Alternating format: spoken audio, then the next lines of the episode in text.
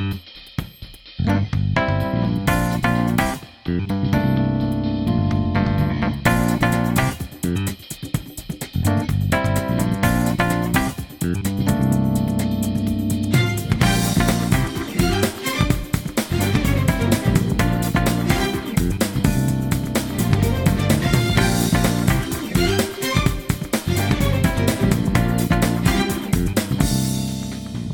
Welcome, everyone, to episode 76 of Some Like It Scott, part of the Media Plug Podcast Network. I'm your host, Scott Shelton, and on this episode of the podcast, we're continuing our content heavy month of January with another dive back into 2019 for part three of our 2019 in review series. This time, discussing our top five TV series of the year.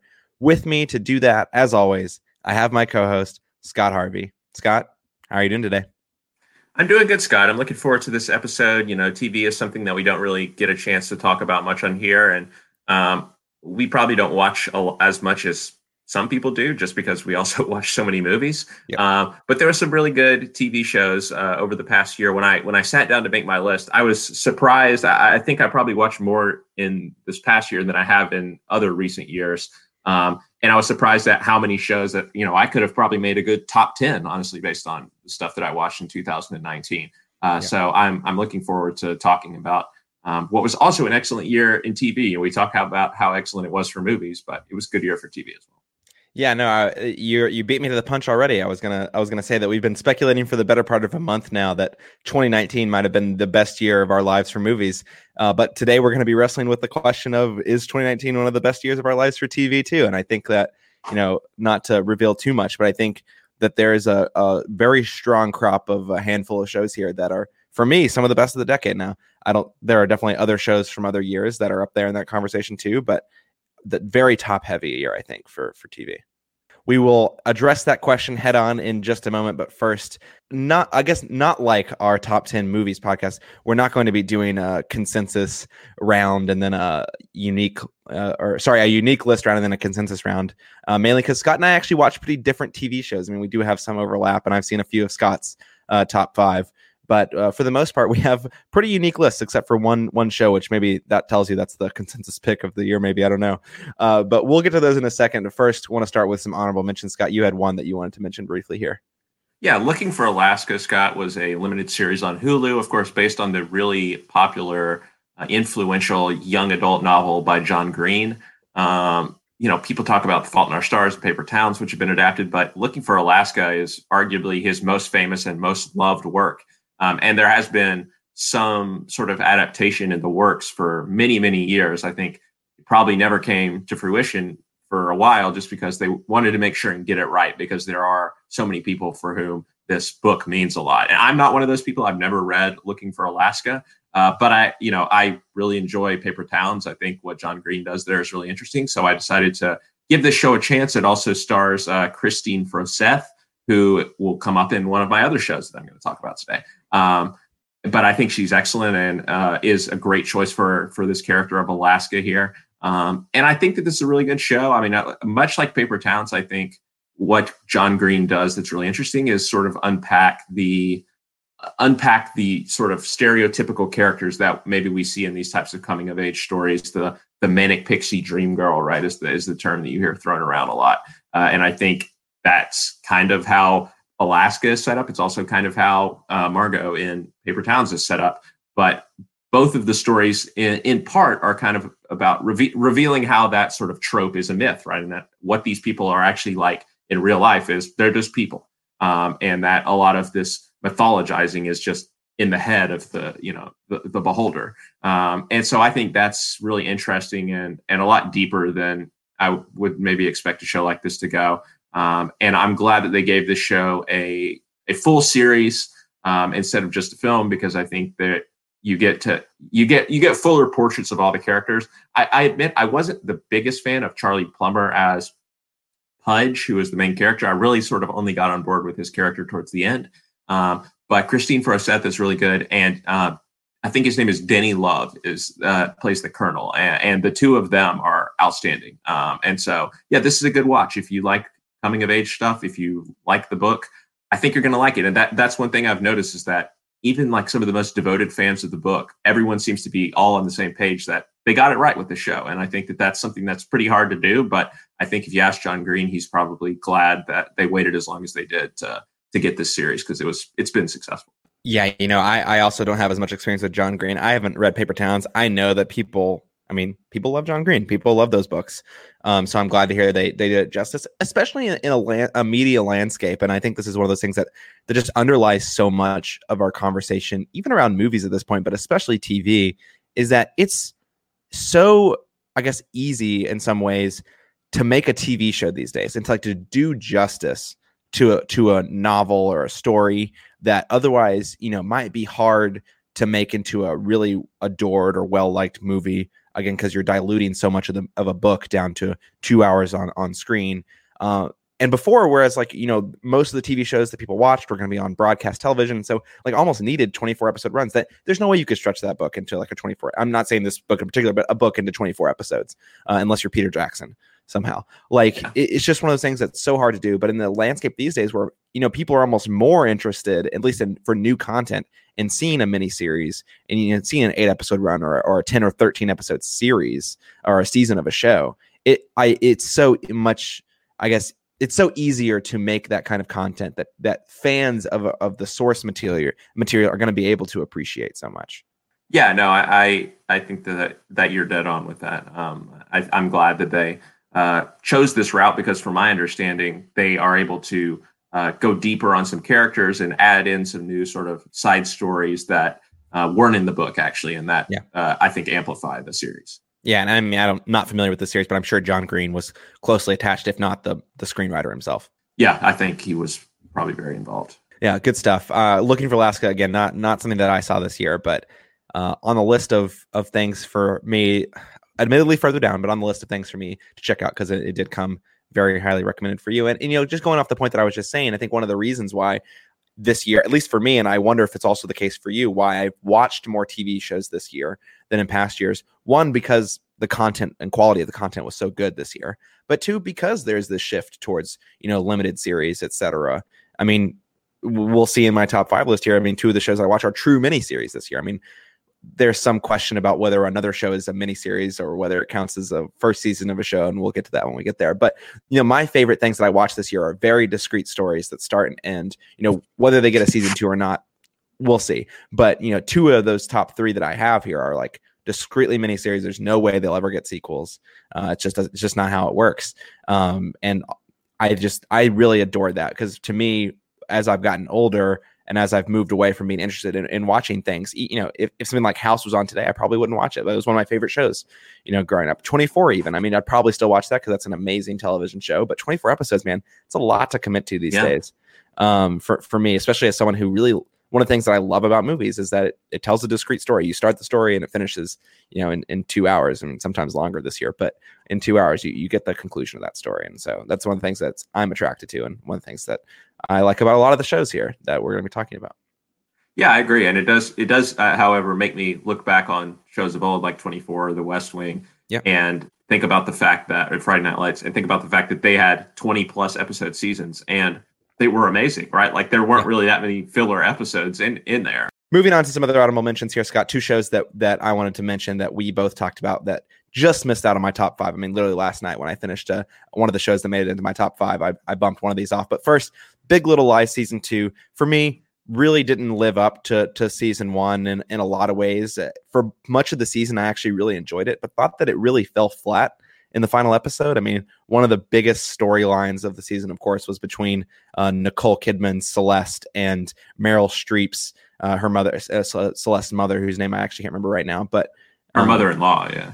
Right, mother-in-law. That's right. Yeah, uh, her her husband Perry, her late husband Perry's um, mother, played by Meryl Streep. And I think that that conflict really fell flat at the end, which is disappointing. But otherwise, a really outstanding season uh, for for the most part. There, I think that Nicole Kidman does a great job. Reese Witherspoon uh, continues to be a, a force uh, on television that I think is kind of hard to rival. The fact that I, I, haven't seen the morning show, but she got a lot of awards consideration for the morning show when she was on, and she has a, a show coming out this year as well, a new show coming out this year as well It's much talked about at this point, coming out in a few months. Uh, the name is just escaping me. I was just looking Yeah, I at it can't remember night. it either. Yeah. Yeah, but it, it's getting a lot of hype as well. So she's really becoming a producing and acting force in the TV side, and I think that she continued to do it really well this season as well. I think the standout for me in the season, though, eh, besides Meryl Streep, uh, was Laura Dern. I mean, really the culmination of everything that kind of was was what was seen in the first season. I mean, you got bits and pieces of that of that um,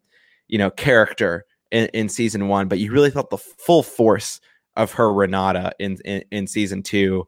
Uh, she had two or three of the best moments of, of of the season, and I absolutely loved it. I think a lot of what they were doing with Zoe Kravitz's character didn't really work for me, and that was the, one of the other low points uh, of, the season. I thought that it was a it had the potential to be a powerful arc, and I just don't know if they stuck stuck the landing for it. So you know, if they come back with a season three, I think that they could really take it interesting direction, especially how season two ends.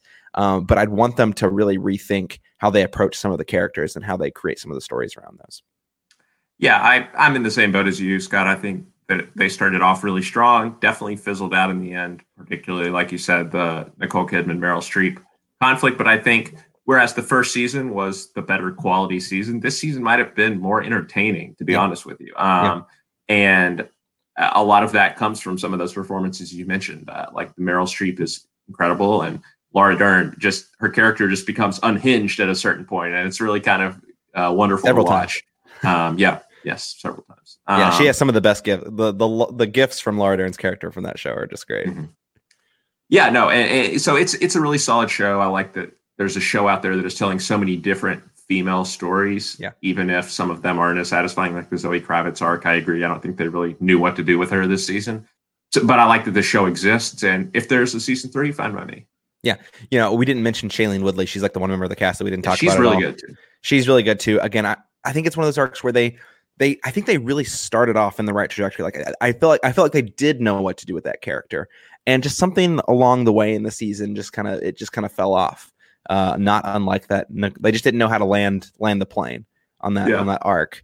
Um, but really, really promising stuff for the most part, and clearly, you know, is it Jean Marc Vallée? Is he the one? He didn't do season two. No, he didn't. No, Andrea Arnold did season two. Andre Arnold, that's right, did season two, and, and I know there, there there was actually a lot of controversy over the summer when the show was airing that the editors really cut out a lot of significant scenes that the director Andrea Arna uh, and the screenwriters had really wanted- Andrea Arnold, yeah. Andrea Arnold, sorry. Yes. Andrea Arnold wanted and shot and uh, was actually really upset about not getting included. Um, so th- I know there's some controversy there, and it'd be interesting to see. I don't think that she would come back for a season three. I don't think that Jean Marc Vallée is interested in coming back for a season three, considering he didn't really seem particularly interested in doing season two. Uh, obviously, he does so much different stuff for HBO. He had sharp, he did Sharp Objects uh, in 2018, and he always has other projects going on over there. And one of the best, one of the best content creators they have over there at HBO. But uh, whatever they do come up with, I'm sure that whether it's driven by Reese Witherspoon or somebody else in the cast, I'm sure it would be good. But there won't be another season in the next year or two. I don't think. Probably safe to say. Yeah. The other big one that, that didn't make my list, and again, this was the one that I had kind of teased that was my number five that just got pushed out, uh, was The Mandalorian, right? I mean, we talked about it on briefly, at least on the last episode uh, in the second half of the podcast when we were talking about Star Wars. But The Mandalorian, it had its ups and downs. I think if I had to say the episodes that I loved, I think episodes one, three, seven, and eight were just some like fantastic, fantastic television. Uh, some of the best set piece moments, honestly, in Star Wars uh, in the last few years. And uh, it, it was only just dragged down for me, maybe more so for me than for you, by by maybe a little bit of a middling story arc and narrative drive in the middle, in the um, mainly in four, five, and six, I suppose those episodes, especially four and five. Uh, but for me, Scott, it was a wonderful show that Pedro Pascal did a really great job playing that title character, and and more importantly, I just think Jon Favreau and Dave Filoni just perfectly nailed the tone of the series. Exactly what Star Wars fans didn't know they wanted. Maybe I, I think it was a real return, and then the variety of directors they had directing episodes. I mean, we talked about how Taika Waititi directs one of the best episodes in the show. That's episode eight, the finale. Uh, but you also have Deborah Chow, who's directing all of the Ewan McGregor series, directing you know fantastic episode three.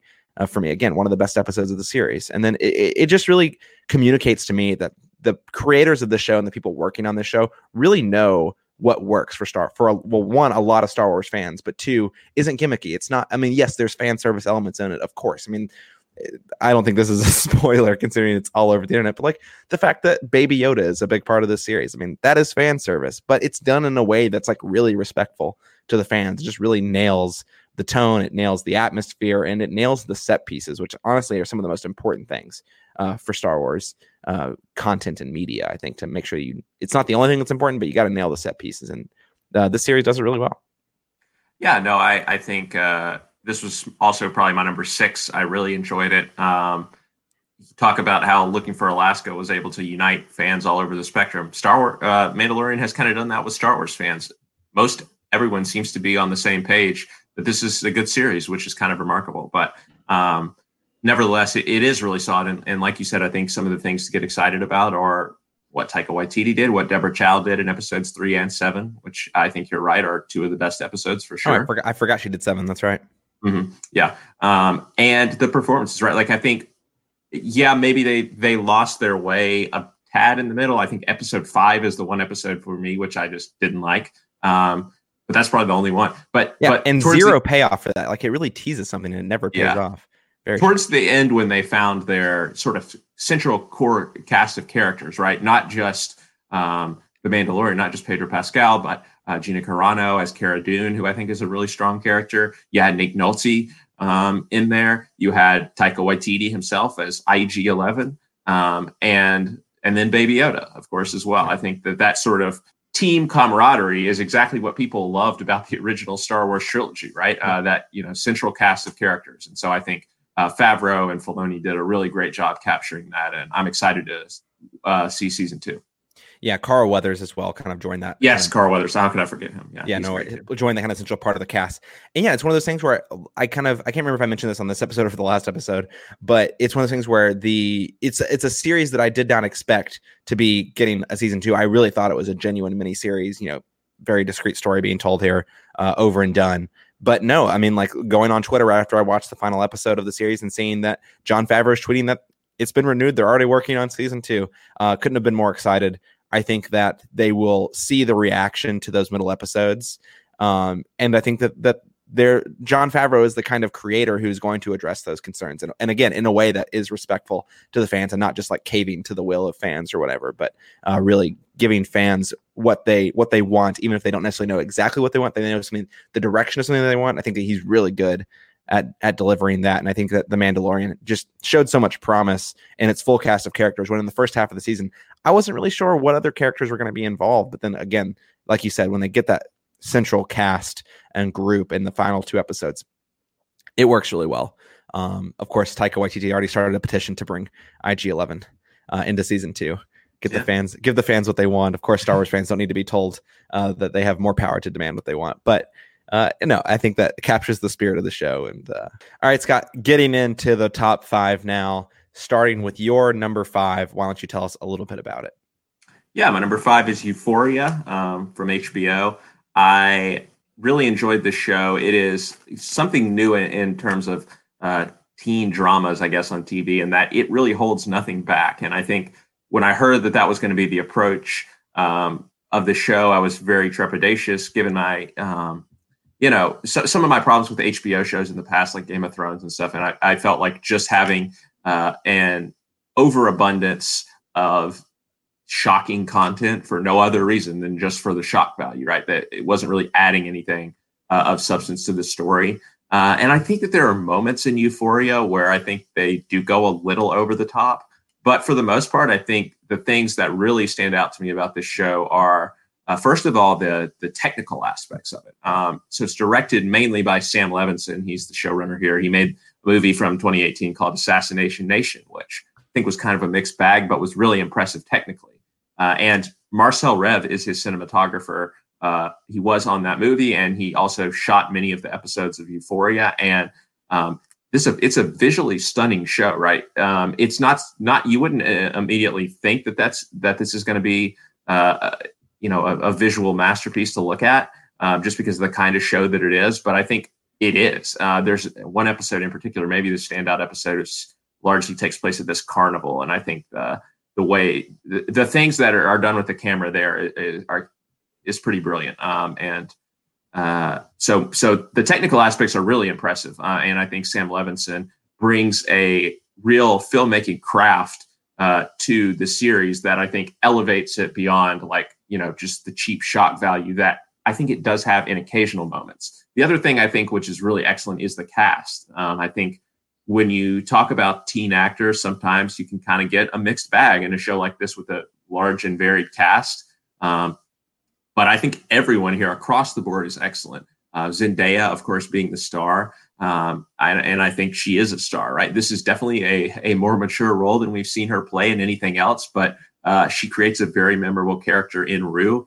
Um, and but then going down the line, Hunter Schafer, who plays um, Jules, um, great performance. Alexa Demie, who we saw in uh, Waves this year, uh, very good. Sydney Sweeney. Um, there's the the one actress who plays Kat. I can't remember her name, but she's also really good. Um, and just going down the line, all of the performances are are really excellent and very assured and confident for um, teen actors. And I think that this show does a great job of um, shedding some light on the darkness of you know modern teen culture and how so much of it is uh, gravitates around drugs and sex and um, you know s- some things that they shouldn't be getting involved with maybe at their age. Um, and so I, I, think that sam levinson did a, a, really impressive job and i'm not surprised that this has been one of the most talked about shows on social media. Uh, even though i think the the very end of the last episode was kind of disappointing uh, it was just kind of a weird step for them to take. Um, I am very excited for season two uh, and to see what happens to this cast of character, characters next. Uh, but you know, be warned, it is an intense show. It is pretty dark. It is, I mean, mostly a downer. There's really only one storyline that kind of has a happy ending. So just be prepared for that. Yeah, Barbie Ferreira plays Kat. That's her. Yeah, in the show. And yeah, I mean, I remember when this show was being advertised, it actually aired around the same time as Big Little Lies. I believe. I think it had actually a very similar uh, release schedule. If I'm remembering correctly, they had this like lineup of back to back Big Little Lies and Euphoria. On Sundays. Yeah, nine and 10 p.m. on Sundays. And I, I didn't watch Euphoria, and, and I'm a little bit bummed about it. I'm really excited. Actually, it's it's near the top of my list to, to watch, especially because season two is coming out later this year in the summer, like you mentioned, uh, the cast being so strong. And you know, when I, I remember the original advertisement for the show, it's like this is like Drake's show. Like Drake is like the executive producer on this show, which is so bizarre uh, mm-hmm. to, to me. But one of the things that I actually, as I went back recently and was doing research, honestly, for this episode, was that this is actually an A24 television show. Mm-hmm. This is uh, produced uh, by A24, obviously distributed by HBO, but yeah, so that kind of grabbed my attention a little bit. I'd already planned on watching it at this point. Again, like I mentioned, it's probably number two on my watch list right now. I'm probably going to watch Fosse Verdon next uh, from this year, but then go to Euphoria after that. And uh, really excited about it, and even more excited now that A24 is part of it. And you know, you mentioned Sam Levinson being the Assassination Nation director. That's not a movie that I saw. I know you saw it. You really liked it. Or I shouldn't say you really liked it. You liked it. You liked it last mm-hmm. year. Um, but he's actually the director, or sorry, not the director, the the writer for one of the most probably hyped movies coming out this year, and that's Deep Water, uh, coming out later this year, a, a psychological thriller I believe I'm trying to remember who it stars. I think it's I think it's Ben Affleck and Ana de Armas, uh, which yes, be, shouldn't be confused. Right. Yeah, that's the Adrian Adrian Lyne one that he's directing. Yeah. Yes, that's right. Yeah, yeah, yeah. Adrian Adrian Lyne is the director of that. That's yeah. right. Mm-hmm. Yeah, so he's he's busy. Uh, he's gonna have a busy year. I'm assuming he's still gonna be the showrunner on Euphoria. Um, and he's also uh, at least wrote uh, this this very much hyped movie. Especially, when we talked about your your pick for Rising Star of the Year uh, That's right. the podcast this year for de Armas. So it's gonna be good. All right, switching gears a, a, little bit here, going to my number five. You talk about kind of a teen drama. This this next show, not a teen drama, but not number five, is the second season of Killing Eve. Scott, I joined this kind of show late. I didn't see season one until earlier this year, and then I actually I don't know if it was intentional or not, but it, was after Sandra oh won the Golden Globe uh, for her role uh, on on this show as uh, Eve. Of course, she, that uh, she is the main character. She plays Eve Polastri, and I so I, I saw the Golden Globes, and I kind of made it my mission to you know I'm going to go out and watch these shows. They're getting a lot of awards considering. Like I watched Bodyguard, I watched um what is it the uh, the Great British Scandal or whatever the one is with Hugh Grant and Ben Whishaw. Yeah. Um, and then I watched Killing Eve, and it was right. I didn't even realize it was right before season two was coming out, and so I kind of watched them back to back here. And I just think that Sandra O oh and Jodie Comer, who plays kind of the I don't know antagonist, if that is the right word for her character in this show. Uh, her name is Oksana or Villanelle, as, as she's kind of known as her assassin name. and just just something about the chemistry between these two uh, actresses that is just perfect. I mean, they just nail it. It's one of those shows that it's hard to describe it really like anything else. It's this cat and mouse game between this MI5 agent. I believe it's five. It's about MI5 or MI6. I think it's MI5 um, agent who's Sandra Oh's character, Eve Polastri, and she's basically tasked with hunting down this assassin, this serial killer, uh, Villanelle, who works for this kind of shadowy, mysterious organization. Uh, and, you know, of course, does what she does. She kills people.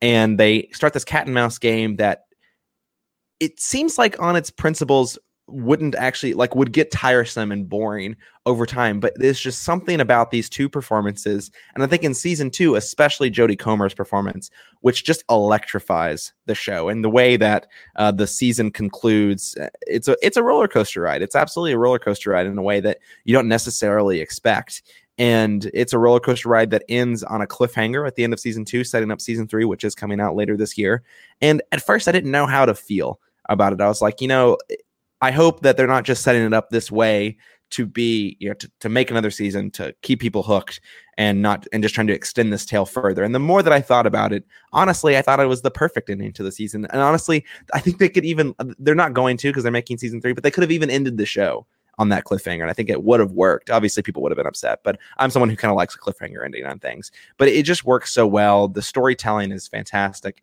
Uh, the showrunner on this one I believe Phoebe Waller Bridge, right? Is Phoebe Waller? Uh, she's definitely the creator. I don't think she's the showrunner, mm. but uh, she really does. Uh, she's the writer, and it was created by her. I just don't think she's the one directing it because she's doing so many, so much, so much other stuff here. But it's based off of these like short stories called Villanelle, written by um, Luke Jennings, maybe I can't remember his name, but uh, anyway, it, yeah, Phoebe Waller Bridge is one of the creators on it, and you know she's also someone who as she she just has her hands in so many things. I think that what she's doing is able and able to capture in her work. I haven't seen Fleabag, but clearly there's a lot of hype around that show, and and she's doing great things there as well. And it's just it's a great show. I think that it's it's something that I don't I don't binge watch many shows. I mean, we'll talk about one show here in, in a little bit that I did binge watch, and that I believe you binge watched as well or at least have been tempted to uh, in the past. But uh, this is one that I had to resist temptation to binge because I think that the momentum of this show just really just carries you straight through.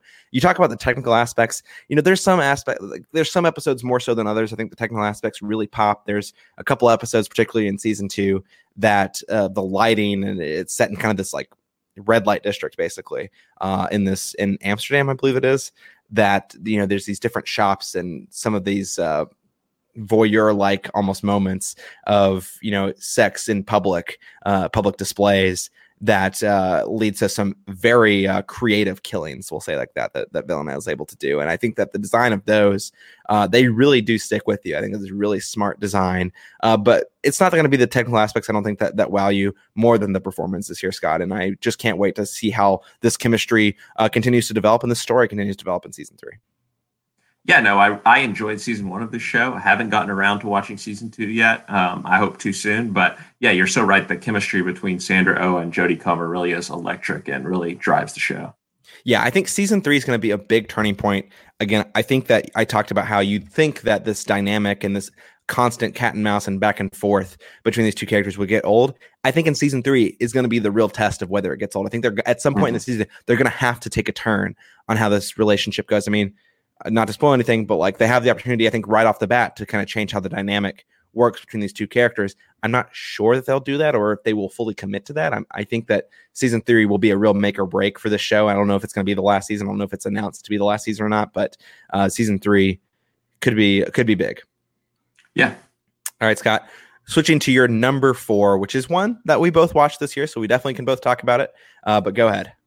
Yeah, another teen drama on my list. I promise there are no more after this, but uh, The Society is my number four. This is a Netflix original series. Um, just kind of came across it on Netflix pretty soon after it was released um, and was instantly hooked. Um, basically, the setup for the show is that uh, this group of uh, high schoolers um, go uh, get on the bus to go to a field trip uh, and leave their small town. Uh, and their, the bus goes about halfway away from the town uh, it stops, turns around, and goes back. They're, they're told that they need to go back. The field trip isn't happening. And when they return to their town, uh, it's completely abandoned. Uh, all, their parents, every all every all the residents of the town are gone. Um, and the there are like these tree lines blocking the you know outskirts of town, so they really are trapped in their uh, their town, um, and it becomes sort of a Lord of the Flies type story of them creating a life for themselves, even though they're, high schoolers and um,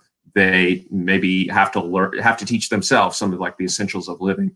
Um, and it's a really interesting and thought provoking show. I think that um, it's it went a lot deeper than I was expecting. I think it would be very easy to for a show like this to resort to just sort of theatrics and a soap opera, um, just because of the very nature of the setup. Uh, but I don't think that that happens. I think much like Euphoria, there are a lot of different storylines going on, and and all of them, uh, I think, are none of them are really given short shrift. I think um, all of them are really compelling. There's an abusive relationship that's depicted that I think is a really nuanced portrayal of an abusive relationship. Again, not something you would have expected to see in like a Netflix teen drama like this. Um, and there's some real suspense, uh, suspenseful moments that happen. Uh, there's some something that happens at, when when Thanksgiving comes. Uh, that's all I'll say. Uh, but that that creates some really genuine, ge- some real genuine suspense. And even though I'm not a binge watcher, uh, there is one moment where like an episode ends and you just like have to click over to the next episode yeah. to see what happens. Um, Absolutely. Yeah. Um, and so I, I think this is a, a really in, intriguing show. I'm glad that I gave it a chance. Uh, the cast is excellent. Uh, Kathryn Newton probably is the name that people will know. She's kind of at the top of the bill, plays this character, Allie. Uh, but all across the board, you know, I mentioned Kristine Froseth, who plays Alaska and Looking for Alaska. She's also in this series as Kelly. Um, and you know just just again a, a, lot of names maybe that you haven't heard of but uh, you know very compelling teen presences on screen i think a lot of them are going to go on to do really good things uh, and i think that unlike you know euphoria or big little lies like this show has a satisfied pretty satisfying conclusion uh, and really sets up season two um, well I, I think there was a, a little bit of time when it was kind of dicey about whether it was going to get a season two or not. But the show, I, I mean, obviously we don't know because Netflix doesn't release their numbers, but I think the show did pretty well. I think people, at least when it initially came out, were talking about it on social media a lot. Uh, I saw a lot of memes and stuff like that. Um, so I think that um, it's not too much of a surprise to get a season two, but uh, an excitement, an excitement nonetheless, because I, I just am really interested to see where the show goes at, based on you know how season one ended. But really excellent. Give it a chance. Yeah, this is one of those shows that, that definitely got a lot of attention in the late summer. I think this came did this come out in August, I think, or something like that? No, it was early summer. I think it was May. Oh, maybe I just watched it in August. Yeah. Uh, but no, it definitely got a lot of attention when it came out. Uh, I mean, it probably actually benefited Kathryn Newton also being not necessarily a star, but one of the supporting members of Big Little Lies. I think it came out around then as well, and maybe got a little bit of boost from that and Detective Pikachu, which she was also in uh, last year. So you know, people people had their eyes on Kathryn Newton, and then seeing the show that she was kind of leading the cast of, probably naturally translated over. And you know, this got good critic reviews as well. I mean, again, nothing nothing that would be into awards consideration uh, area, but I think it's in the eighty percent on Rotten Tomatoes and around 70 on Metacritic, which is respectable. It's very respectable. Uh, and and I enjoyed the show. You know, this is one of those shows. That, this is the show that I was alluding to, where I was like, it's hard and, and sometimes not to binge this show. I think it just ended up being one of those things. And I got to the end of the year, and I, I think I watched this in August ish. Uh, but I got to the end of the year, and honestly, I just I kind of had forgotten about it. And I think that that's uh, what, what you were saying around the relationship, uh, the abusive relationship portrayed in the show. I think it it is a really interesting nuanced take. I don't know if I love it as much as you do, but I certainly think that it does does the does that kind of relationship more justice than like any other thing that you'd see uh, on television. So it definitely gets credit for that. I think it does descend a little bit into kind of like I don't know, like mellow melodrama at certain points and the nature of being a teen drama, and that's why it dropped a little bit. But it, if I made my top ten list, it absolutely would make it into my top ten. I think it'd probably be in like the eight or nine slot, uh, probably the nine slot. Actually, now I'm thinking about the, the nine slot because uh, right right after like uh, you know, the Mandalorian, um, Big Little Lies, True Detective season three, and then probably this show would be my number nine. Uh, and, and, it's entertaining, and I'm excited about season two. I think that it has a lot of potential to go a very interesting direction in season two. I mean, it, it's being alluded to at several points this season. Um, you talk about the fact that this town has disappeared. It's being alluded to that they're in some sort of like alternate universe. I, mean, mm-hmm. I don't think it's that much of a surprise given you know the the premise of, of the show and um, you know the kind of feel the kind of lost esque feel that that you kind of get from from certain elements of it and then they you know hardcore lean into that uh in that in that final episode to tease their second season um and i think that that that is something that i always found the most interesting thread uh, in season one this idea of them exploring what what universe they're in or whatever or what happened to to their actual home and i'm excited to for that to be the central piece of season two if that's the direction they go and i think again, you're right. I don't know. I think it might have been a little dicey whether it got renewed uh, for a season two, which usually isn't a good sign for a season three at Netflix. So I hope that whatever story they tell, it's a satisfying ending without a cliffhanger at the end of season two. Because I think that very, I mean, honestly, very few shows on Netflix uh, get a get a season three. Uh, unless they're really crushing numbers, uh, it's just how their business model works. Um, they usually sign their stars up for two seasons, and then it becomes incrementally more expensive to keep those uh, going beyond that. So I hope that whatever story they are telling in season two, even if they're not, even if they don't end the season or in the series of season two, uh, they they leave a satisfying conclusion at the end because uh, this show has a lot of potential, and I think that I it's it's positioned for me to really love season two even more than I love season one. Yeah, I'm excited. Yeah, absolutely. All right, switching back over to me for my number four, sticking with another season two, not unlike Killing Eve, a show that I came to a little bit later uh, missing season one, and that is Barry, the season two of Barry. Here, I'll get to it in a second. But again, like uh, like um, like Killing Eve, this is something that I came to this year.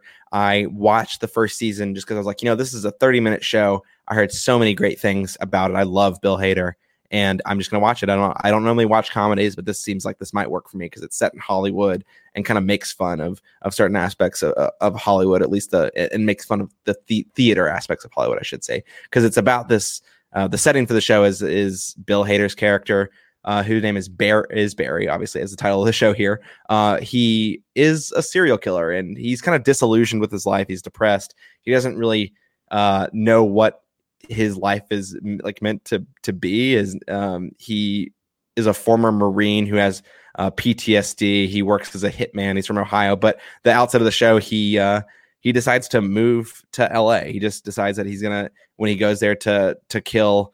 Uh, his next mission is to uh, to LA or whatever to kill this target, and he just decides to stay. He's like, I'm done with this. I'm just gonna stay.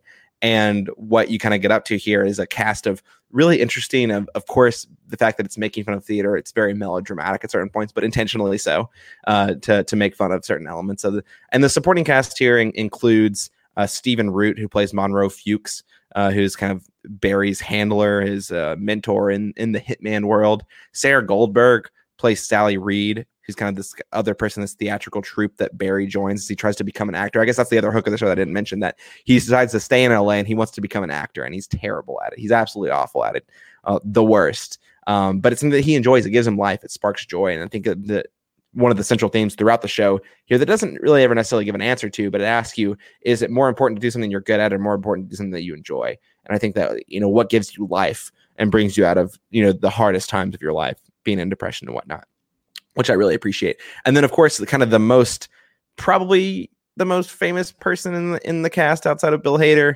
uh, and the fact that he's, I think he won an Emmy and a Golden Globe last year, maybe, uh, is Henry Winkler, who plays uh, Gene Gene Cousineau, who's this kind of theater troupe head, who's this acting coach, uh, and just a hilarious character. Uh, one of the most iconic characters in TV, I think, for the year. Uh, for me, honestly, uh, just hilarious, works really well. And then you know, season one happens. Oh, I should have mentioned another person that I really love in the supporting cast, Anthony Corrigan or Carrigan, Anthony Kerrigan, who plays this character called NoHo Hank, who's like super over the top. Uh, like Russian mafia guy who's like kind of like loves Barry and just like kind of wants to to hang out with him and be around him and it's just hilarious character. But that being said, season one, uh, there's this through line as you'd expect with HBO, so that yes, in some ways it's a it's a serialized show. Um, and it has this through line narrative, and I think it really pops at the end and leaves you on this cliffhanger of whether you know Barry did this very critical act and and, and killed someone, and how that's gonna what the ramifications of that are going to be for the second season. And I think second the second season picks up expertly and it really wrestles with this idea of these two worlds of Bear, that Barry has this hitman world that he's still being constantly dragged back into by his handler um, by by by Monroe Fuchs. He just goes by Fuchs in the show. Uh, and then also, and, and, of course, the, the debts that he kind of owes to that world, and then of course, you know, this new life that he's trying, you know, trying to be with Sally. It's his love interest, trying to be a part of this acting troupe and do something that he enjoys.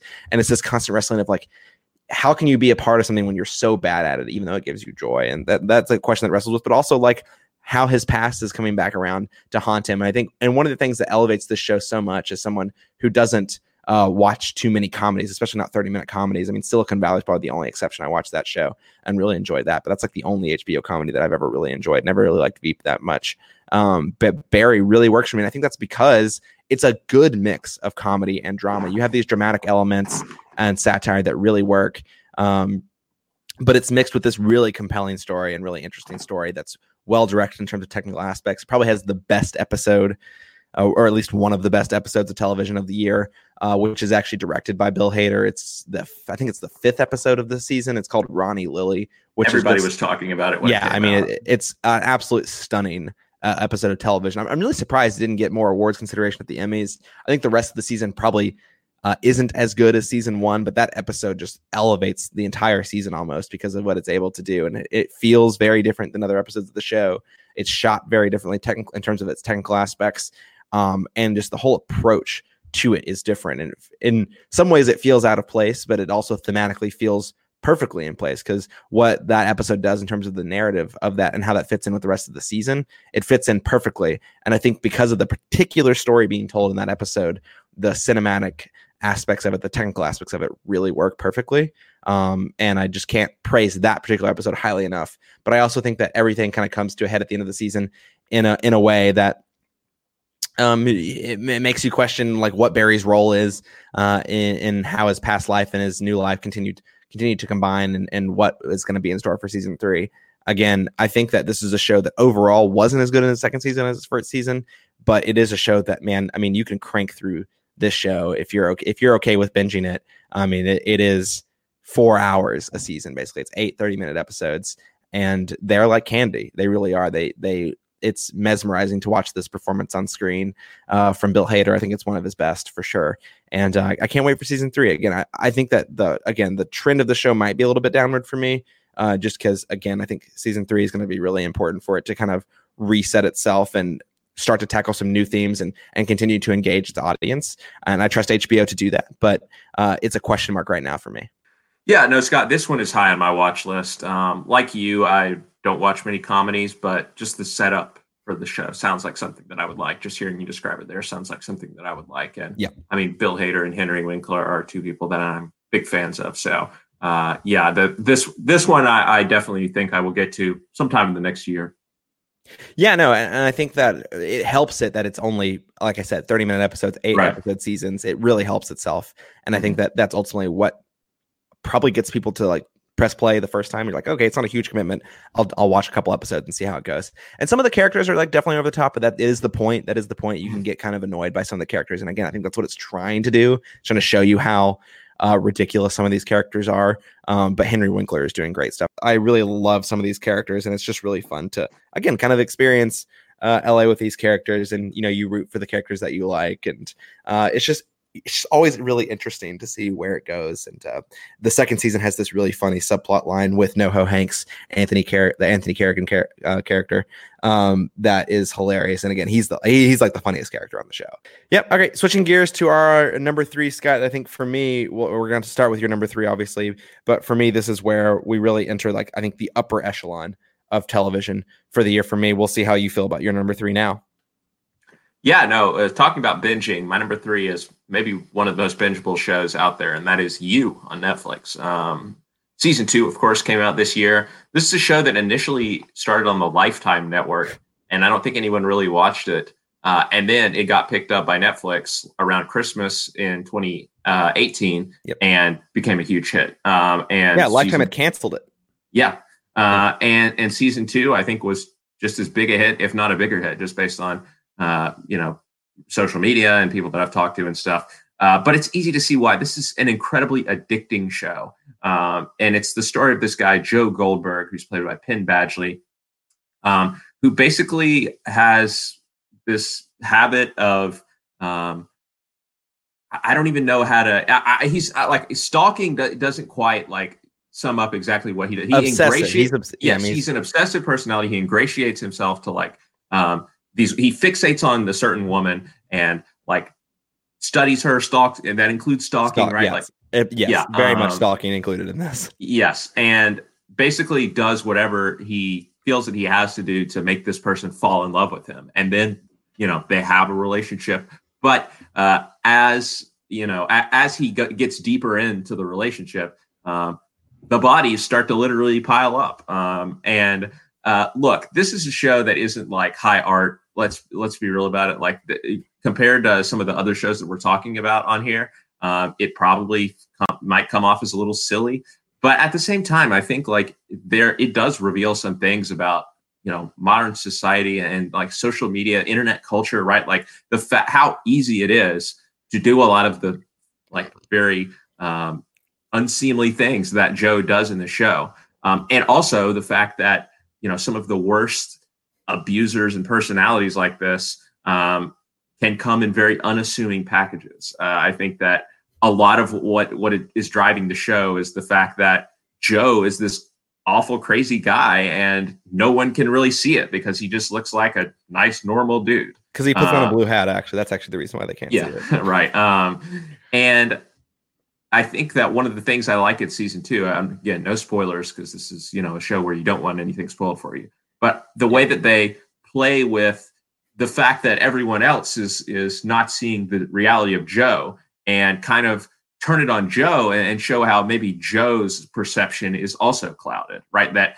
e- even though he's kind of portrayed as like this all-knowing figure and he has these like voiceovers describing everything about uh, women just like within seconds of meeting them for the first time um, he kind of gets uh, a, a wake-up call at the end of this season um, in, in terms of uh, you know looking at other people but also looking at his own life um, and i think that the the twists are are wild uh, but entertaining. I mean that that is the thing about the show, right? Like I say, it's it's it's um it's not high art, but it's just such entertaining television. Like you just want to keep watching. Um, my brother has recently watched the show, and he like he says that there are parts that are so cringy for him, not in a bad way, right? Just that moments in the show that the story has created that are cringeworthy uh, that he like turns the sound off for certain parts because he just can't even bear to watch it. But he keeps watching the show. He watches it all the way to the end. Uh, and for whatever reason, it's compelling. And I think that the performances,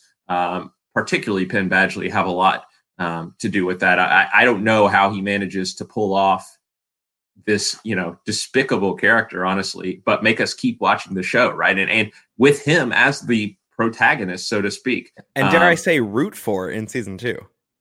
At, at times, yeah, and, yeah, and that's interesting. It's interesting because after season one, there were a lot of people who were like, a lot of women coming out and saying like, "Oh, I'm so attracted to Joe and all of this stuff. Yeah, like I want this in a man." And uh, Penn Badgley like was asked about that, and he goes, "Well, I'm going to have to try a lot harder in season two to like make, make him yeah. make him even worse." And I'm not sure that he he necessarily did that, but um, well, his, not his never, fault.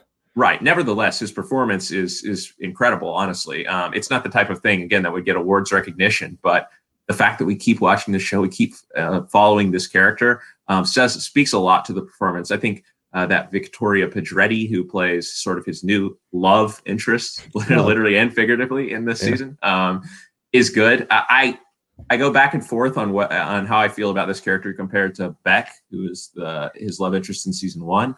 I like but Beck the, better. I, think I probably do. T- I mean, uh, I don't want to go I, again. I don't want to get into spoilers, but yeah, I think I probably do too. But I like that they're very different characters, um, and I like that the way that they they play around with that, and that you know they they again they're very different, and and I think that uh, again another show that's going to be interesting to see where it goes from here. But there's a nice cliffhanger at the end of season two. I like some of the supporting characters that they introduced in this season. I love characters. 40 is something else, but yeah. I like like Ellie and Delilah and these other characters too. Um, and I, I, I will be interested to, interested to see if we see some of them again, right? Because um, after season one, like no one, none of the supporting characters from season one really popped up for obvious reasons. I mean, but, Candace, but yeah. Can't, but Candace really only showed up at the very end of season one. But um, sure. but yeah, this is just an incredibly entertaining show. Um, again, I won't I won't defend it as high art. I won't say that it it's without but flaws. But you don't need to. Yeah, I think that you season two, man, it just. I, I came into the season wondering like, all right, how are they going to do something different with this with this season, right? Because just if you look at on paper on format, it's very similar. You have this love interest that he's going to stalk. You have this kid who he feels protective over, which is again almost a carbon copy of what you get in in season one you get you know this alternate you even get this alternative love interest that he also has in season one so like structurally it feels like it's laid out very similarly but they do something completely i think they really do something completely different with this show uh, with season two and they really evolve i think a lot of the themes that they're talking about i mean season one i don't think you walk away with season two feeling joe is more despicable than he was in season one i think that he comes off looking a little bit better in some respects and part of that is I'll edit, I'll bleep this out when I edit this, but in this season, I mean, I think that's pretty remarkable when you actually go back and think about it. Like they really try to evolve this character, and I didn't didn't think that was going to be something that they were going to do, but they really do kind of evolve this character. And the end of the season just goes so far off the rails for me that I think it, it kind of falls apart. Um, and that being said, I think that when you when you take out like the first 50 minutes of the last episode and then you're left with whatever is left over there. I think that what they do there and, and the questions that they ask around kind of what well, what you find out at the end of the penultimate episode of the season yeah. and then what you get with the end of the finale of the season i think it's asking like super interesting questions like what is joe's deal like why is he like why is he the way he is what is he yeah. really looking for uh, in the people that he stalks and the people that he is obsesses over. And I think that's super interesting and not a question I thought that they were going to ask.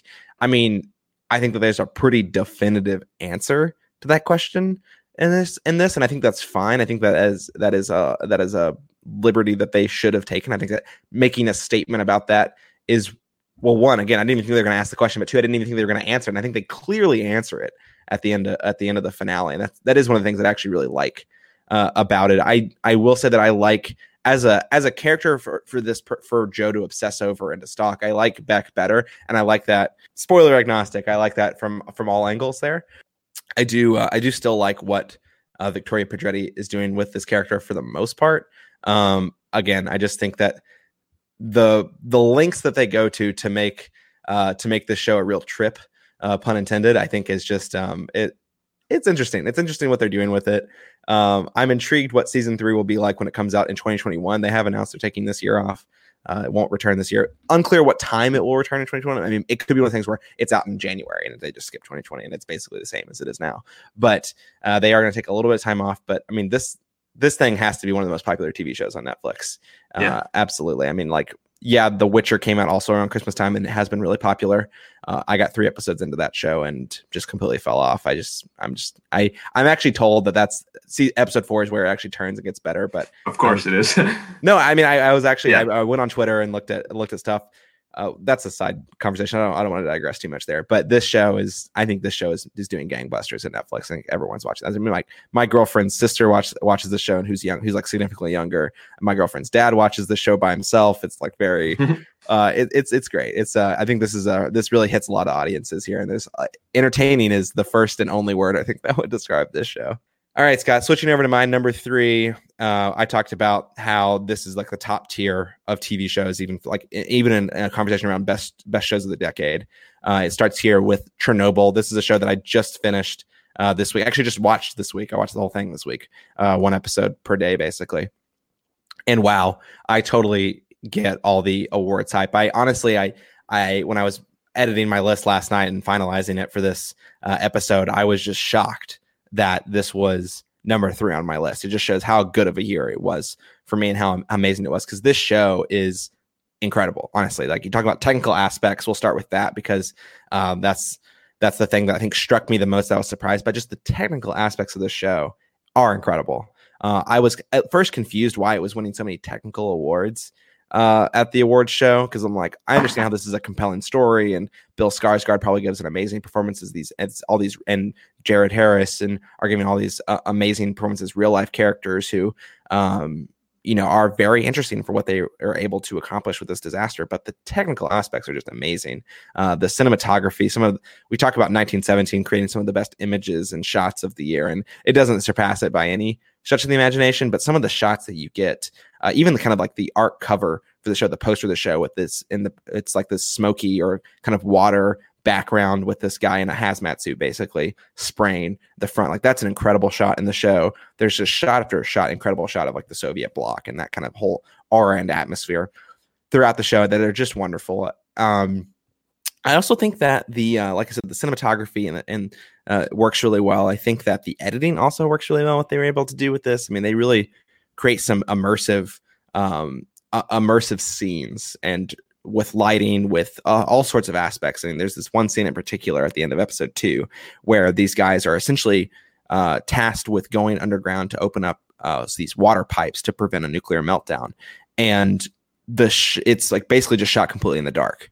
Um, and you hear you get obviously you get a lot of noise from them wading through water and their radiation sensors uh, that they're using but it's just a beautifully shot scene and there's just a couple flashlights and that's the only lighting they have in in uh, in the in the scene and that's it, it's just amazingly well done i think and just really remarkable. With that being said i also understand all the uh, the performance hype as well. I think bill skarsgård not someone who i really kind of think about in terms of top tier acting uh, anymore if I ever did. I think that you know he I've just associated him too much with performances uh, like he had in Pirates of the Caribbean and Mamma Mia uh, for to really Stellan Skarsgård is who you're talking about. Yeah, you're right. Sorry, Stellan Skarsgård, not Bill Skarsgård. I apologize. Uh, Stellan Skarsgård is someone who has like has these kinds of awards hypey performances anymore, but he's incredible as um, the sort of comrade Shcherbina. I believe is uh, Boris Shcherbina, who's uh, a commie, like he's a party man. He's someone who's sent in to kind of lead this this recover or sorry, this salvaging what's left of Chernobyl and and fixing the disaster that it absolutely was. Jared Harris is is also great as this kind of tortured soul almost, who's the scientist who's put in charge of cleaning up Chernobyl and preventing it to become an even worse disaster, but then is also tasked with covering it all up at the end as well. And and the kind of the psychological toll I think it takes on him. Something that I think they definitely could have explored that more. Um, but but he does a great job portraying that for what it's for what he's given uh, with it on screen.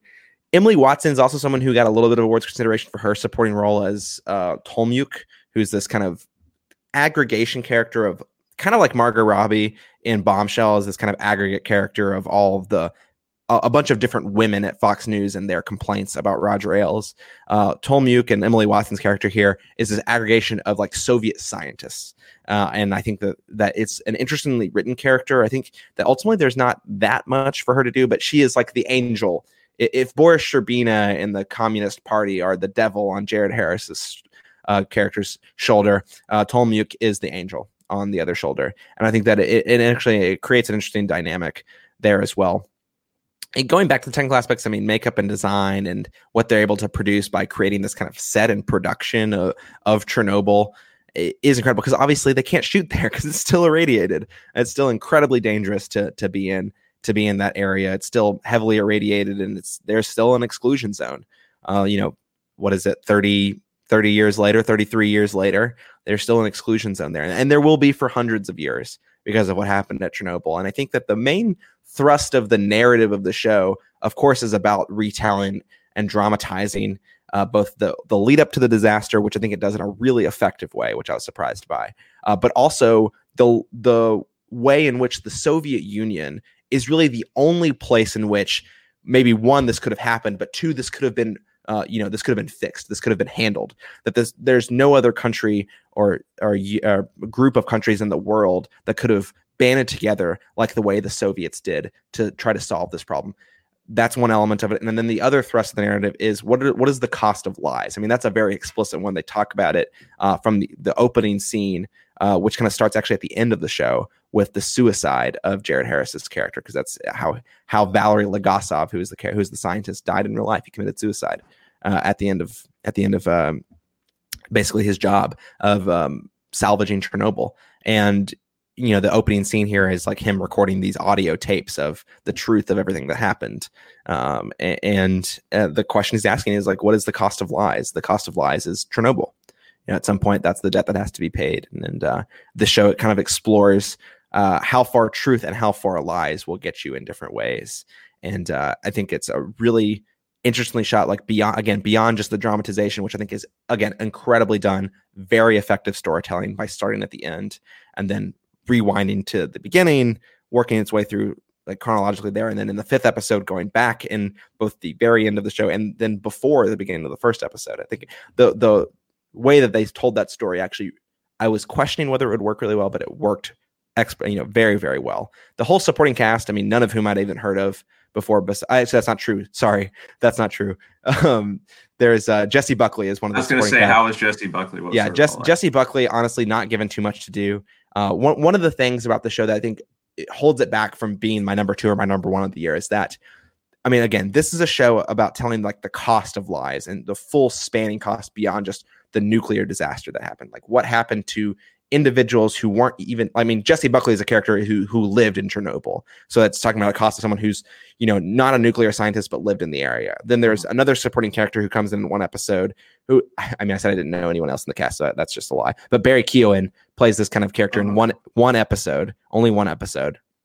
Who's this person who's brought in to kind of help essentially exterminate um, the wildlife uh, around Chernobyl because it's all irradiated. So, so talking about like essentially, I mean, this isn't a spoiler because I don't really think there's any spoiler in the show, but like he has to, his job is to essentially go and kill dogs. Like he has to go into the surrounding towns with him and a couple other people, and they just shoot all the dogs in the town because they they can't they can't be alive because they're irradiated.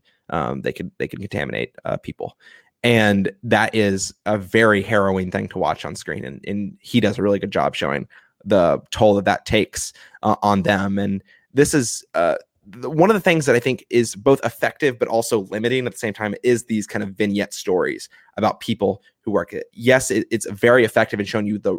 This isn't just about the disaster that that is created. It's it's affecting people beyond just the people who live there because you know there are people. Seven hundred fifty thousand people were like essentially drafted to build this to build this containment area around the bomb site, and you know we don't know the ultimate cost of that. Like how many people died because they were conscripted essentially to build this containment, uh, this containment shelter essentially around Chernobyl, so it stopped, so it, the radiation decreases.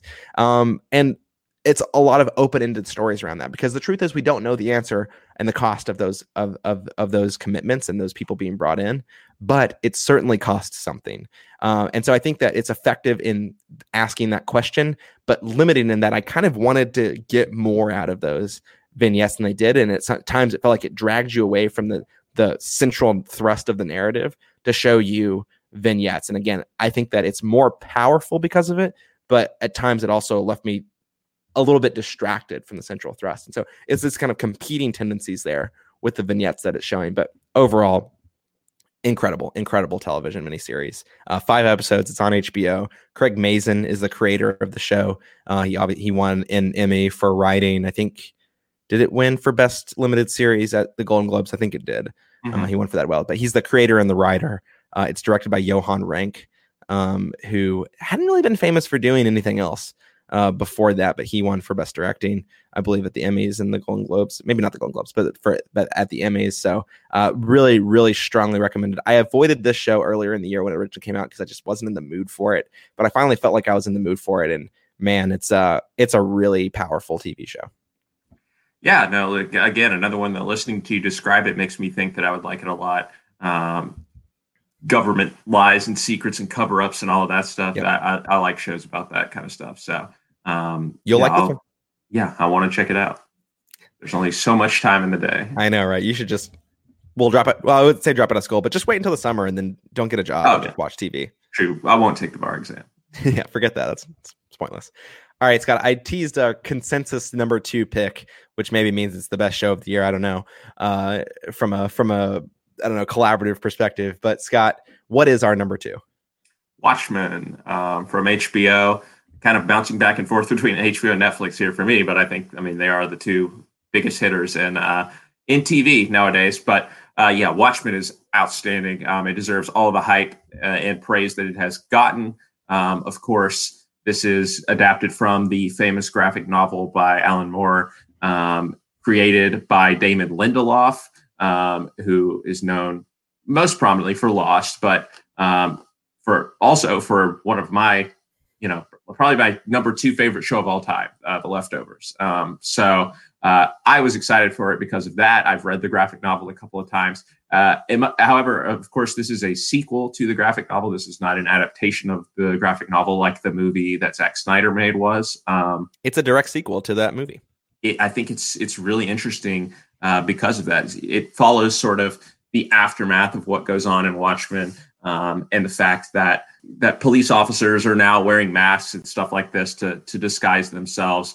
Um, Regina King stars uh, as Angela Abar, who is this uh, her her alter ego is uh, Sister Night, um, and she um, is a police officer um, who uh, becomes kind of drawn into this conspiracy of sorts um, when someone in her life, an important figure in her life, is killed um, by this mysterious man who turns out to also have a role in her life. Louis Gossett Jr. plays him, um, and but but it's also um, focuses on some other uh, people who have been affected by the events of Watchmen. Uh, Tim Blake Nelson plays this character, um, Looking Glass, um, who um, is a really interesting character as well. Um, Jeremy Irons shows up as Ozymandias, right, who uh, sort of the main antagonist from the original Watchmen. He's been exiled to this really strange, like, country estate where he just lives by himself, and a lot of his early uh, scenes and stuff, you don't really know exactly what's going on with his character and what exactly he's doing. But when it when it all comes together, it's uh, it's pretty wild to watch. Uh, but Jeremy Irons is, you know, he's someone who can chew the scenery with the best of them, and I think he he definitely does that here with this role, but not in a bad way. Uh, Jean Smart is really good um, as uh, you know another character that you'll be familiar with. Um, Laurie Blake from the original Watchmen. Uh, but yeah, Lindelof just has this unique style that he brings to his TV shows. Like I don't even know that I can pinpoint what it is that makes them so special, but there's a brand of thoughtfulness to them um, that really you just don't see very much in TV. And I think the way that this series engages with questions uh, of race in particular is is something that I was not expecting to see at all. But um, is really interesting. There's a whole episode sort of flashing back to the early 20th century when Angela is basically experiencing something that her grandfather has experienced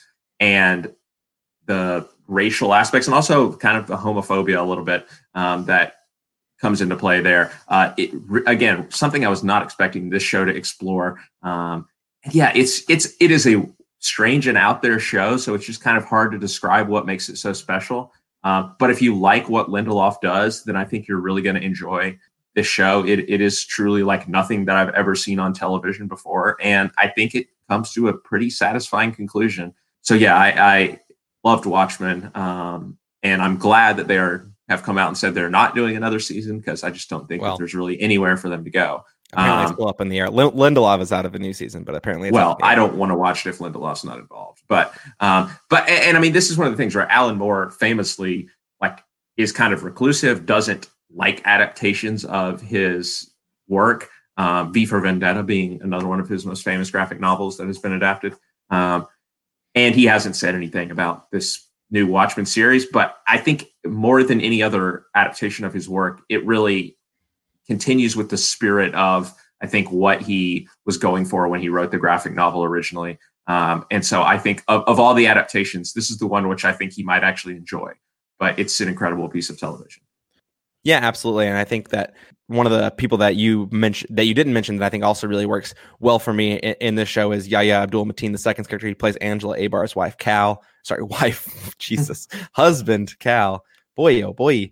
Um, and I think that he's really excellent in this show. I think that he's probably one of the hottest uh, actors right now. I mean, he's just attached to project after project. It feels like, and he's doing great work. And then, yeah, I mean, Damon Lindelof, he's just special. He's a special creator. I think he's one of the most interesting creators out there. Of course, definitely most famous for Lost, but The Leftovers is you know a show that's on on top of my on, near the top of my list for things to rewatch. I I try to prioritize things that are still you know going today, which is why something like Euphoria might be higher on the list, just so I can watch that second season. But whenever something slows down or settles down, and I don't have another show like that going on in the background, um, it's definitely going to be on the list of of things to watch because I love Damon Lindelof. I loved Lost. I never watched the whole show, but uh, I loved I loved long stretches of that show for like the, the three, four, five seasons that I watched of it. And uh, I loved this, Scott. I cannot believe that this isn't my number one TV show of, of the year. I think that when I watched this show, I was just so stunned by how much it just like I guess just transcends any sort of like genre identification. I think this yeah. kind of goes to what you were saying. Like obviously very mature content. What it's exploring here, it, it doesn't pull any punches, uh, both literally, literally and figuratively. I think it's it's a it's a quite violent show at times, but it I think it really works. That you know when you start the show, or uh, even before that, right? So when I saw like the trailers to the show, I'm like, I don't have any clue what this show is at all from the trailers. Like I I kind of get that there's like some sort of like you know cult or extremist group going on here, but I don't see how this is at all related to the original graphic novel. Um, and the show does it perfectly. The show ties everything together perfectly, and that's one of the things that I just really appreciate about the the vision of the show. Is you know there's a lot of questions in the first couple episodes that that build up, and I feel like it really effectively and satisfyingly answers all of them by the end of episode nine. I think it just absolutely ties ties a bow on every subplot, every narrative, every thread, and everything makes sense. That's the thing. Like I thought that when you get when you start to get some a lot of the reveals happen because in some ways the show from a, lot of its like central threads is a bit of a slow burn. Like the actual action on screen, definitely not a slow burn. Very very action heavy, uh, very very driven in that way. But a lot of the questions that you ask, maybe in the first two episodes, you're not even going to get hints at the answers to those questions until towards the end. Um, but when it does bring that all back together, I think it does it so perfectly uh, and such a satisfying way, and in such a way that makes so much sense. The story just makes so much sense uh, that it, I think it's it just nails everything, every component of the show. And one of the things that I can't believe we haven't mentioned yet is the score by uh, Trent yes, Reznor and Atticus Ross. Ross. I mean, yeah. whew, boy, uh, si- it, sign them up for my life score. I tweeted this out at the time, but it feels like so instantly iconic, right? Like you hear the music and you're like, I have to have heard this somewhere before, but it's like, no, it was just in the last episode of Watchmen. Like that's yeah. just how good it is. Yeah, it's so, so, so good. And uh, just yeah. as Max Richter's music for The Leftovers was the same way. Yeah, absolutely. And then also, um, what, uh, oh, I forget the, the, is it Ludwigson? I can't remember who did uh, The Mandalorian. Oh, Ludwig Göransson, yeah. Yeah, Ludwig Göransson, yeah. I said Ludwigson. I almost got there. Um, fire, fire music. Yeah, no, great music. A great year for scores uh, in, in, TV shows. But I think that it's just so well done, so well crafted. I'm trying to avoid just talking spoilers, just because everything feels like a spoiler for yeah. the show. But the su- supporting cast is so strong. And again, like I said, I had no idea what they were trying to do with the narrative of the show, but what they do end up doing, the questions that they ask, the themes that they address. I just love the structure of it, right? I just think that that you get you, you would think that this is the kind of show that would follow one or two characters from start to finish but a lot of the episodes feel very independent. They feel like there's they are episodes about specific characters and exploring specific characters um, experiences and drive. Like you get one character about Laurie Blake, or one episode about Laurie Blake. You get one episode about Looking Glass. You get this really in depth couple of episodes about Angela and her family. And, and, that's how the leftovers was as well. Like I just for context, I know you you yeah. don't have that context for it, but that's mm-hmm. one of the other things that I really like that Lindelof does like the leftovers has that same sort of approach. And lost does too. I mean that's i mean so much of lost is like basically each episode is from a different perspective um, uh, of people on the island at least for the parts of the show that i was most yeah, that i watched for. I don't know if that changes toward the end. I don't i think did lindelof exit towards the end of lost too? I think he might have.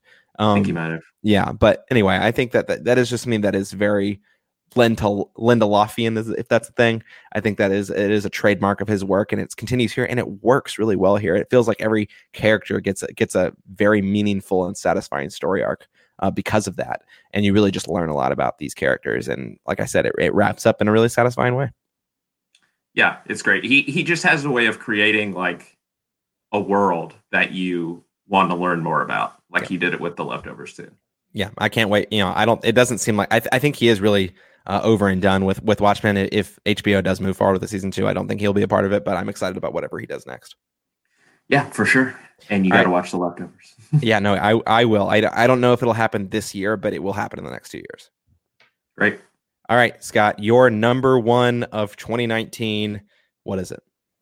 Yeah, no, I mean this is so three seasons in. This is a season three is my number one, and uh, very confidently can say this is now one of my all-time favorite shows. Like I think it has earned the that right after three incredible seasons, uh, and that is the marvelous Mrs. Maisel on Amazon Prime. Uh, this show is just a, a delight. Um, I don't like the, the the thing about the show, right, is that there's not a ton of conflict in the show. Um, there's not a ton of like dramatic tension, but I kind of enjoy it more because of that. It's just so much fun to watch. The characters are so engaging, um, and it's beautiful to look at. The music is great. It's just like you just want to live in this world. Um, and it's just pure escapism. And, and like when I watch TV, because I don't watch that much TV, um, I like things that are escapism. And I think that this is just like the best example of that. Um, it's created, of course, by Amy Sherman Palladino and her husband Daniel Palladino, who created one of my favorite shows uh, of all time. Another one of my favorite shows of all time, which is Gilmore Girls. Um, and it has that uh, same rapid fire dialogue uh, that was made so famous in Gilmore Girls. Um, and it has the same thing here. And it just sort of transplants it to this 1960s setting, uh, of course. And also, just like um, Gilmore Girls, you have this central duo at the heart of the story that just have Im- amazing chemistry. Uh, and here it's Midge, played by Rachel Brosnahan, and uh, Susie, played by Alex Borstein. Um, very much like Rory and Lorelai from Gilmore Girls. They they just again they have the incredible spark when they're on screen together, um, and the dialogue they just play off of each other so effortless, effortlessly at this point. Uh, so deep into season three, you know, on paper this isn't necessarily a show that I would love. I, I'm not like a huge stand-up comedy fan or anything like that, but again, for all the reasons I've said, I think it's so much more than a show about stand-up comedy. And um, I think the show, I think it's a funny show, but I don't actually ever really laugh very much at Midge's stand-up routines. Um, maybe by design, maybe not. I don't know. But although I will say there was one joke this season which made me laugh so hard uh, when she says, "Why is it that men are allowed to fail and women aren't?" A man fails and they say, "Oh, at least you gave it the old college try." A woman fails and people say, "At least you gave it the old college try." But should you really be in college? Uh, that one killed me. Uh, I don't know what it was, but it, it's very funny. But um, but yeah, I, I, think there's been some like critiques of the show, maybe not necessarily confronting like the privilege that these characters have. And like, okay, yeah, they're they're very wealthy, right? Like the the Maisels and obviously Joel's family as well. Joel, played by Michael Zegan, who is um, Midge's ex husband.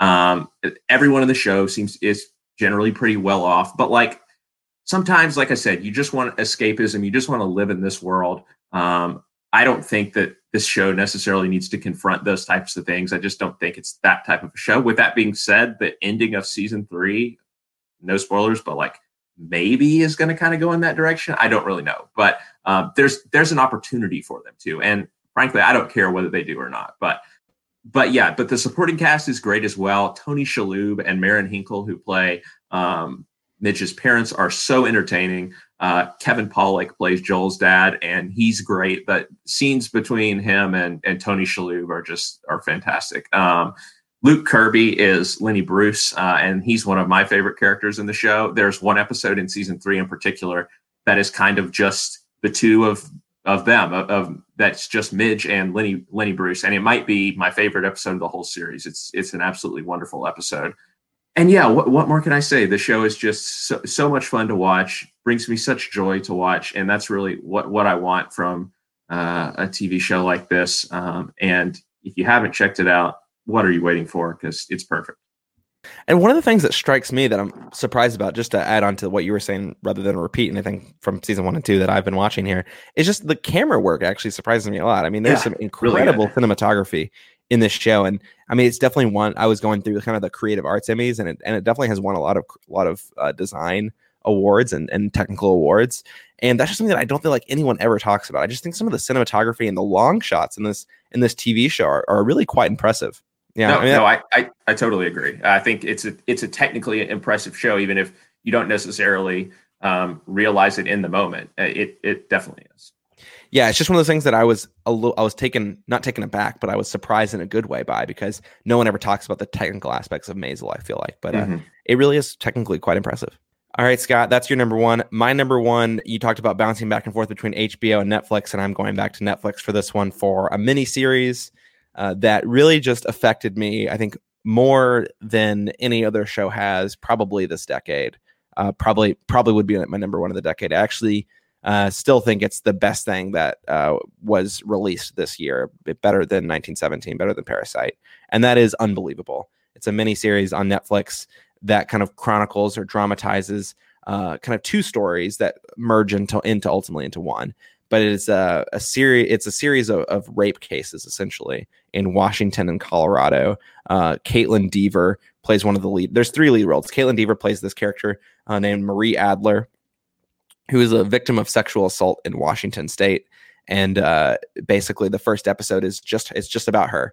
Uh, it chronicles her uh, well, one, her basically the aftermath of, of the sexual assault that she experiences, and how essentially no one believes her. The police don't believe her, and she's ultimately even accused of a false report and taken and actually becomes a defendant in a criminal trial about a false report uh, that happens, and just the lack of support that she receives by the system uh, in a single episode, in a single 60 minute episode. I've just never seen something so accurately portray the reason why women, and I mean, to some extent, men as well, I suppose, although I think there's different dynamics that involved with men not coming forward to report, but women especially, why they don't report and go through traditional channels or talk about their experiences.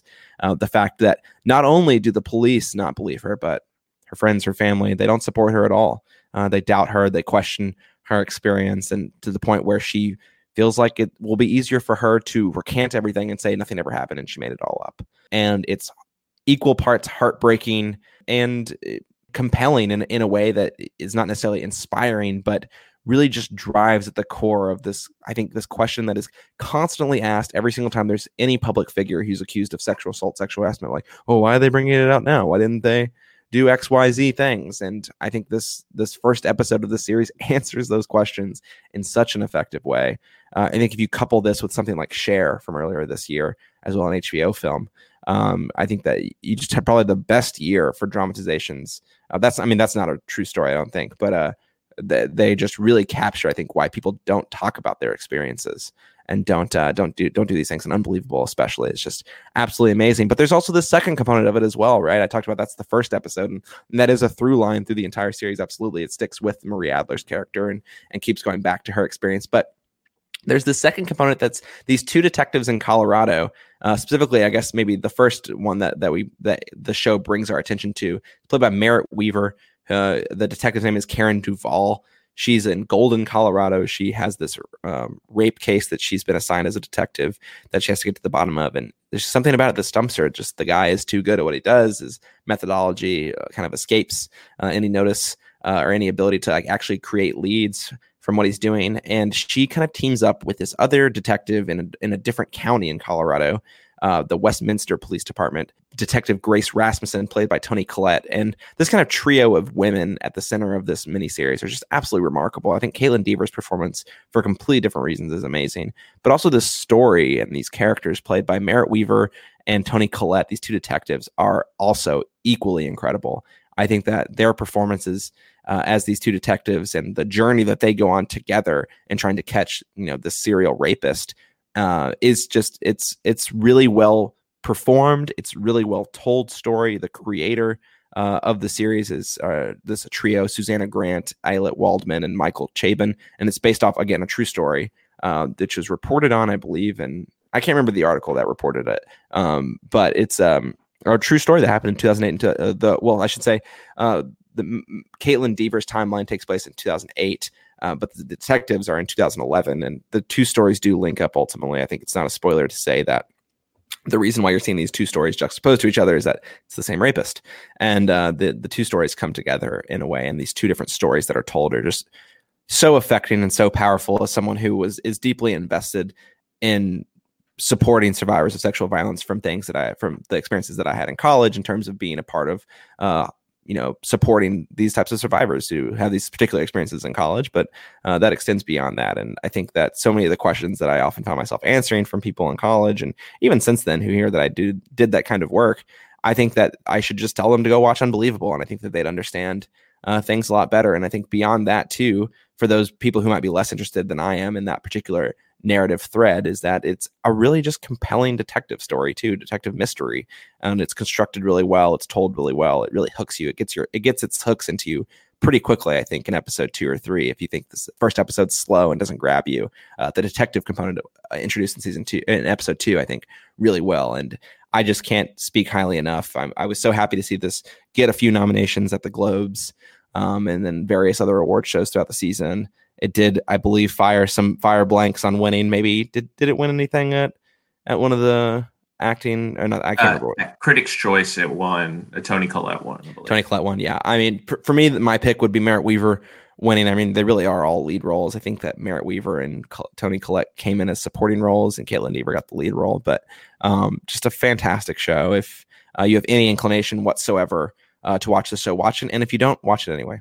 Yeah, no, I started watching this show, Scott. It is very hard to watch um, yeah. at times, which is probably why I've had, you know, why I still haven't finished it yet. Yeah. Um, but I completely agree with everything you said based on, you know, the episodes I've seen. I think I got like halfway through, maybe three or four episodes, and it it it really does portray uh, all of the reasons why survivors don't come forward. To your to your point, um, so so accurately, um, and I think it's it's a very necessary show now more than ever. Um, and I'm glad that they had such great actresses attached to it as well, because I think that they uh, elevate the material even further.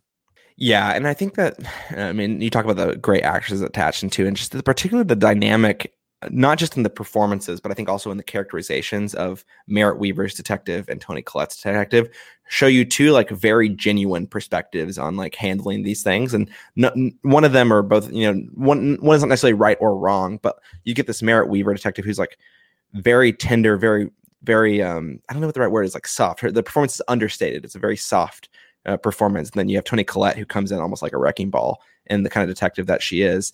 And I think that you get those two performances combined on screen and that dynamic too just plays so perfectly i think. And talk about handling these you know these survivors of, of these experiences. I think that that's why i ultimately i think go with merritt wever because i think it shows you how really to support these survivors well but then also uh, you have Toni collette's side of it as well i think is also really well done Awesome. Well, that is it. That is our top five TV series of the year. I think you might have heard of one of Scott Harvey's top TV shows of all time. You definitely heard about one of my uh, top TV shows at all time in there, if not a couple. Um, but Scott, that should do it for episode 76. Do you have any parting thoughts to leave us with today? I'm sure that I do, uh, mm-hmm. and I probably just can't think of it right now. Um, just Maisel season four.